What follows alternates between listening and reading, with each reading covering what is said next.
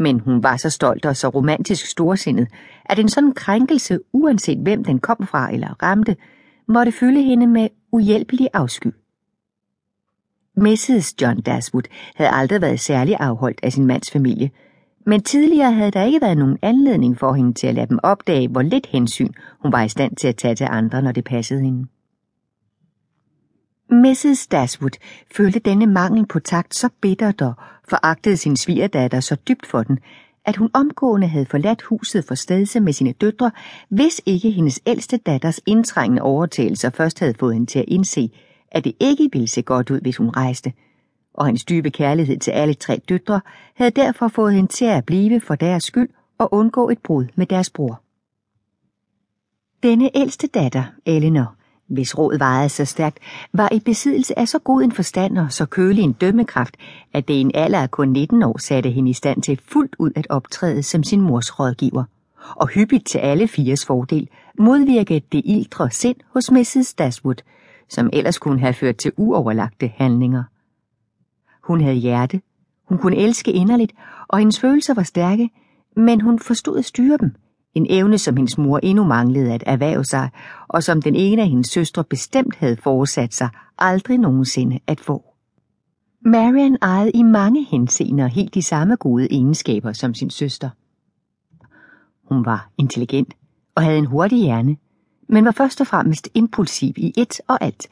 Både sorg og glæde måtte og skulle være uden grænser. Hun var ædelmodig, åben, charmerende. Hun var alt, bare ikke fornuftig.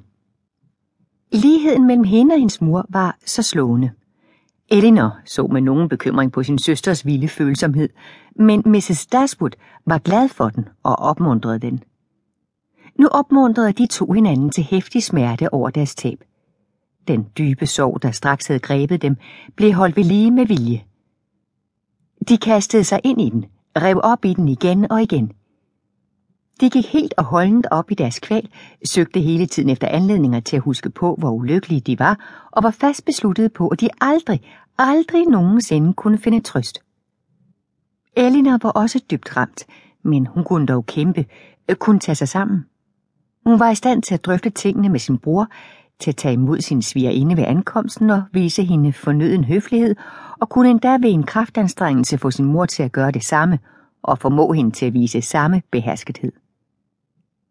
Den tredje søster, Margaret, var en sød og rar pige, men hun havde allerede forslugt sig lidt på Mariannes romantiske syn på ting, uden at eje hendes gode forstand. For øjeblikket, i 13-årsalderen, viste hun ikke tegn på at nå op på højde med sine søstre. Andet kapitel Mrs. John Dashwood slog sig nu ned som frue på Norland, og hendes svigermors svigerinder var degraderet til gæster men i den egenskab blev de behandlet af hende med rolig høflighed, og af hendes mand med så meget venlighed, som man var i stand til at føle for andre end sig selv, sin kone og deres barn. Han trængte faktisk ganske alvorligt ind på dem, for at få dem til at betragte Norland som deres hjem. Og da Mrs. Dashwood ikke kunne se nogen bedre plan end at blive, indtil hun kunne skaffe sig et andet sted der på egnen at bo, blev hans indbydelse modtaget. At blive der, hvor alt mindede hende om fordums glæder, var præcis, hvad der passede hende. I lyse tider kunne intet sind være lysere end hendes, eller rumme mere af den glæde forventning om lykke, som i sig selv er lykke. Men i mørke stunder beherskede hendes stemning hende lige så stærkt og førte hende lige så langt bort fra trøst, som hun var fra betænkeligheder, når hun var glad. Mrs. John Daswood var slet ikke indforstået med sin mands planer om, hvad han ville gøre for sine søstre. At tage 3.000 pund for deres kære lille dreng, var jo at bringe ham næsten til tiggerstaven. Hun tækkede og bad ham om at overveje det igen. Hvordan kunne han forsvare over for sig selv at plyndre sit barn, sit eneste barn, for så mange penge? Og hvilket krav kunne dog disse frøkner Dashwood, der kun var hans halssøskende og dermed i hendes øjne slet ikke blodbeslægtet med ham, have på hans ædelmodighed med så mange penge?